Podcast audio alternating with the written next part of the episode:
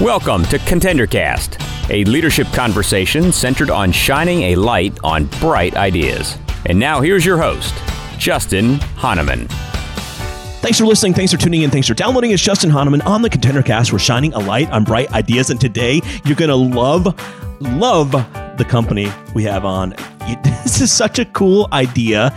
If you've ever chopped wood, like with an axe, you're going to love the today's podcast. If you've ever thought about like throwing an axe at a wall, you're going to love this podcast. If you've ever thought about doing that for fun with a bunch of friends in like a bar type setting, you're really going to love this podcast because on the podcast today is Krista Payton, and she is the co owner of Urban Axes. Krista, thanks so much for coming on the Contender Cast. Thank you for having me. I'm so fired up. I like I told you before we hit record, I was so excited when I saw this come across my email and I was like, I, I couldn't even respond fast enough because I couldn't wait to hear the story. But Krista is the co-owner of Urban Axes.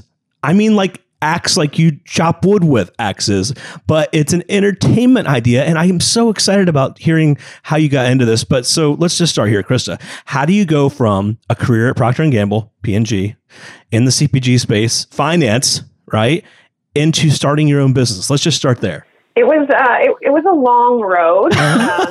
um, so so I had been with P&G for uh, about seven years when I was relocated to Toronto, Canada and um, was there, you know, doing my doing my work thing, and uh, got invited to a friend's birthday party where we went axe throwing, and it was a BYB BYOB axe throwing place, and I was like, this is amazing. So I was oh excited going into it, yep. and then I went, and I my first question was like, why don't we have this in the U.S. And so what was I, the answer? Did you ever figure that out? uh, just because no one had done it yet, right? So that's um, such a cool idea. Yeah, so uh, it, it, was uh, super popular in Canada when I went, um, and it was really just taking off from you know more of a like just leagues to more of a party and public public people birthday parties that kind of thing. So I was there kind of as it took off, and um, so I went home that night and told my um, now husband, and we called two of our friends from Philadelphia, and we're like, we should do this. I think it's such a cool idea. Urban Axe is the, the country's first and leading indoor axe throwing facility, and you're also a founding member of the National Axe Throwing Federation or the NATF. I mean, I, I, this is so cool. You host recreational competitive axe throwing leagues. So, how did you go from uh, you know really neat idea at a party in Canada to establishing your first location and getting the business started? Uh, I mean, it, it, took a while. We um, obviously, uh, as any, I think, as any entrepreneur, you're going to have a lot of new things to learn as you go. But I think as an axe throwing business, there was even more hurdles for us. So I can first, imagine. the first question we asked ourselves was, can we even get insurance for this? Sure. So, um, so we started contacting insurance, um, commercial insurance agents and brokers, and uh, that took the process took about nine months before we had an insurance quote that we felt was reasonable, reasonable and really sure. re- reflected, you know, the the what we believed to be the risk of the business. So um, uh, that took a long time, and then started looking for property. And we we had moved from Philadelphia to Toronto, and the two uh, friends we called were in Philadelphia, so we we knew it was going to be in Philly, and we were just looking for the right space. This is um, this is a concept that requires a lot of space, and we also wanted a building with character that reflected the activity. So not a bright, shiny building, but a little bit of industrial grunge and old historic building. So that took uh, us a while as well. I'm sure. Well, and so describe what an Urban Axes location looks like. Um, I know you guys got established in 2016, but talk about like if I were to walk in or any of our listeners were to walk in, what would they see, feel, and do? So the first thing you do when you walk in is check in with reception. There's um, there's waiver stations. We have everyone that comes through the door signs a waiver. Not surprising. Um, so you sign a waiver and they uh, check your ID. We are 21 and up facility. Sure. Uh, adults only. So um, so we do that. And then you get assigned to a coach and to um, an arena. An arena is four targets, four axe throwing targets um, that are, think of them as kind of like lanes, like bowling alley or bat, uh, um, batting cage type things. There's it's kind of a combination of those. There's fences on the side to separate you from other people. And um, so you get assigned to one of those, and the coach stays with you the whole time. The first thing they do is teach everyone in your group one on one how to throw an axe safely and comfortably. And then they'll walk you through the um, basics, right? right? Which most Um, people have never done. I mean, I'm guessing. it's true. That's about 95% of people that come through have never thrown an axe, and the ones that have did it once at a Renaissance fair, once at Boy Scouts. So, Wow. Um, um, or Girl Scouts, maybe I don't know. Um, so then the coach uh, takes you through round robin tournament where you're going to play a couple of matches against other people in your group, and that gives you points that will seed you for a bracket to crown an axe throwing champion at the end.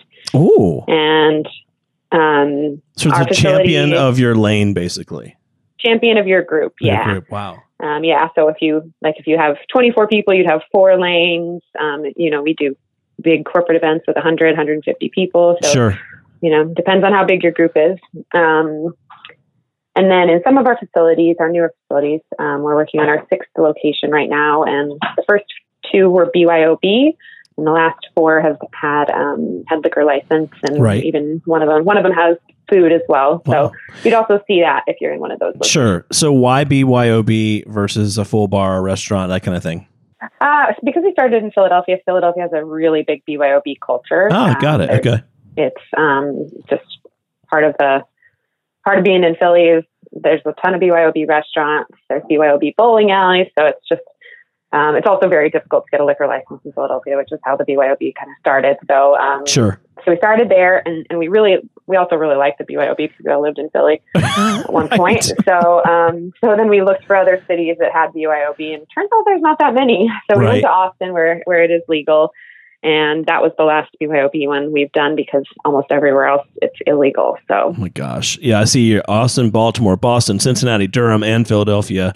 So how did you decide got the Philadelphia location? Cool. Neat that you started there. How did you decide where to go next besides just the BYOB culture? uh, well, so I think the first thing is.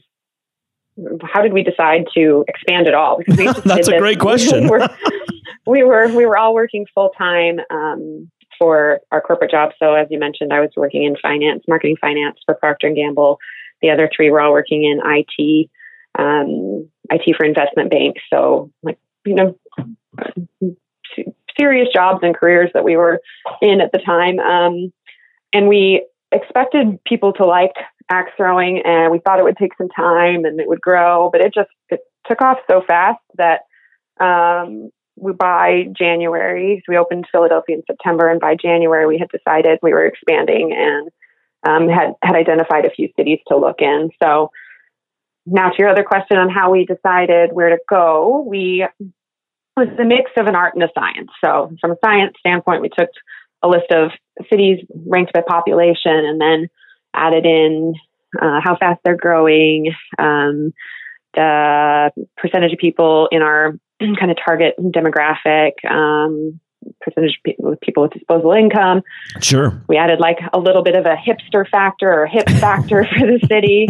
Right. Um, and then from there, that narrowed it down to about 10 cities. And we went to, picked like three or four cities that we were like, we want to go there. We're going to be spending a lot of time. Why there. not? Just go open a place there. So, so we uh, we looked in Austin, we looked in Nashville, um, and that's where. And then we found this great property in Austin right away and started working on location number two. Wow. And so what have you seen from a feedback perspective from customers coming and trying it out and and you know what's been the, the general sense for how it's gone thus far? Uh, the reception everywhere we've gone has just been overwhelmingly like this is so much fun. I can't believe no one's done this It's so before. cool. It's just such a cool idea. Yeah, I, I one of our like taglines, one of the things we always say is everyone loves throwing an axe, they just don't know it yet. And That's going to be the tag for this really- podcast, by the way. Now, and then we really believe that. So, so it's been great. that's really cool. So, did you uh, did you know how to throw an axe before you decided to open the business?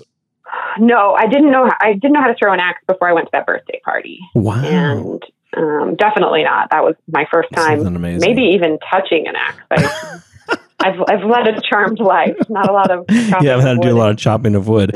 All right, and then talk to us about the the leagues. So you've you've got leagues that you've established and uh, and a whole association. So talk about that. Yeah. So um, the leagues where we where we discovered this in Canada, the leagues were a big part of their business. We actually joined a league while we were still living in Toronto just to understand a little bit more the culture. And um, so it was always going to be part of our plan. Um, so when we opened Philly, we I think we had two leagues, and I was super nervous that we were not going to fill them up, and because it's thirty people per league. Um, oh my gosh, thirty! That's a lot. It's a lot, yeah. And if you have, you know, you can run it with 20 or so, but then a few people don't show up. It just feels very empty. So right. I was super nervous. And our two leagues sold out right away. um, wow. And so we added a third league, and that sold out as well. So, um, so how the leagues work is it's 30 people. It's not a team sport. You sign up as an individual, but you can sign up with one or two or four friends.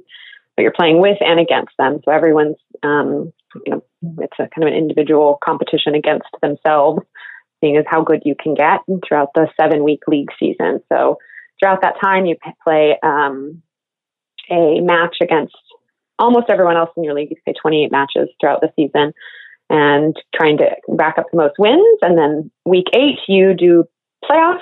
Um, the top 16 do playoffs and to crown a league champion. Wow. We love champions. That is really cool.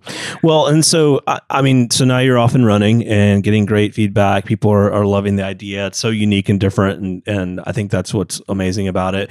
Um, what about from what about franchising? What about growth in other cities? What if you have people listening that are like, "Oh my god, I want to open the Atlanta location or whatever"? How do you handle that? Uh, so we don't do any franchising right now. Um, we've talked about doing it. So you know, so we started September 2016, opened Austin a year later, September 2017. And since then, we've really, um, and that is also uh, corresponds to when I quit my job, and I was the last of the four of us to quit my job September. You were the holdout. Got so it. I was. Uh, someone someone needed to earn us some bread. um, so, um, and since September 2017, we've opened Baltimore, Durham, Boston, and then Cincinnati is a few weeks away from opening. So it's been just a crazy 2018, and um, franchising is its own beast. That uh, takes, no question. Yep. Takes a lot of effort and a lot of focus, and so we've really just kind of made a strategic call. We're going to focus on corporate-owned locations. That's awesome, and not not get distracted. Yeah, I think so. that's great. It keeps the brand consistent and allows you to to build out the structure and, and keep more control over the yep. brand. Right? I mean, that's the best part about yep. corporate exactly. managed properties. So, um, you, you know, we're what two years into this now. So, what would be uh, two or three of the biggest lessons learned that you found in, in starting the business and, and really getting it off the ground? All the big decisions we've made, we've made uh, just a, a little bit later than we should have, and you realize it, you know, as you go. So um, the four of us were have been running the company, and at some point you need help, right? You need other people to come in because you can't do it all. So we have expanded our team this year. We hired a director of operations, a finance analyst, a marketing um, manager, and all of those hires, I think, were like two to six months too late. and so they they come in and it's like, all right, here's your hundred things I need you to do by the end of the week. So, right. um, so I think that's that's probably a learning um, and probably a, a, lot of new companies have that as well because it's it, and hiring takes so much time. So you're already busy doing right, things, finding the right people, recruit and hire. Yeah, so that's definitely a lesson. Um, I think there's also a for me in particular a level of like don't sweat the small stuff that I sure. probably could have learned a little earlier. Like every it, it, when it's your company, everything is so important, and you, so have to, you have to you'll just die if you if you continue to operate at that level. So. Um, so I yeah, and there's I've, just not time to handle every possible thing, right? And right. trying to prioritize and figure out what really needs to be done versus needs to be done later or to by somebody else is a challenge, right? Yeah, or or not at all. Like, or not at all. That's a great point. the amount of emails that I ignore right now. It's like, oh nope, oh that's God. not important. Um, so I think that's another one. That's two. That's, that count? That's Is two. that? That's really good. Well, I think this is just such a cool idea, and I'm excited to see you guys grow and whatnot.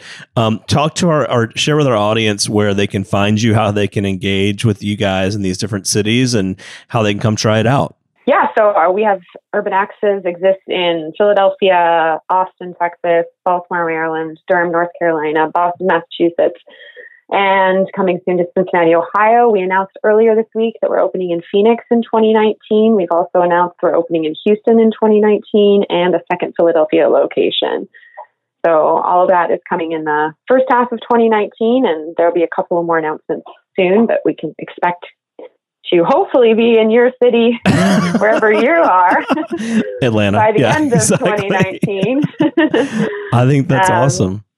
Uh, so we're we're continuing to grow. Um, you can find us at any time on urbanaxes.com. We're very active on social media, um, on Instagram, Urban Axes, Twitter, Urban Axes, and then um, Urban Axes, and then the city name on Facebook. So Urban Axes Philadelphia, Urban Axes Boston, etc.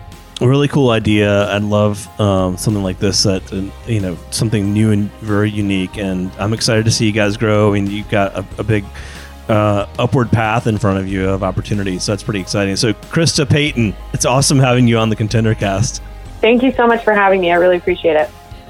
The Contender Cast is sponsored by Henderson Shapiro Peck. You can download additional Contender Cast episodes directly via the Apple iTunes App Store, the Google Play Store, Spotify, and other preferred podcast platforms.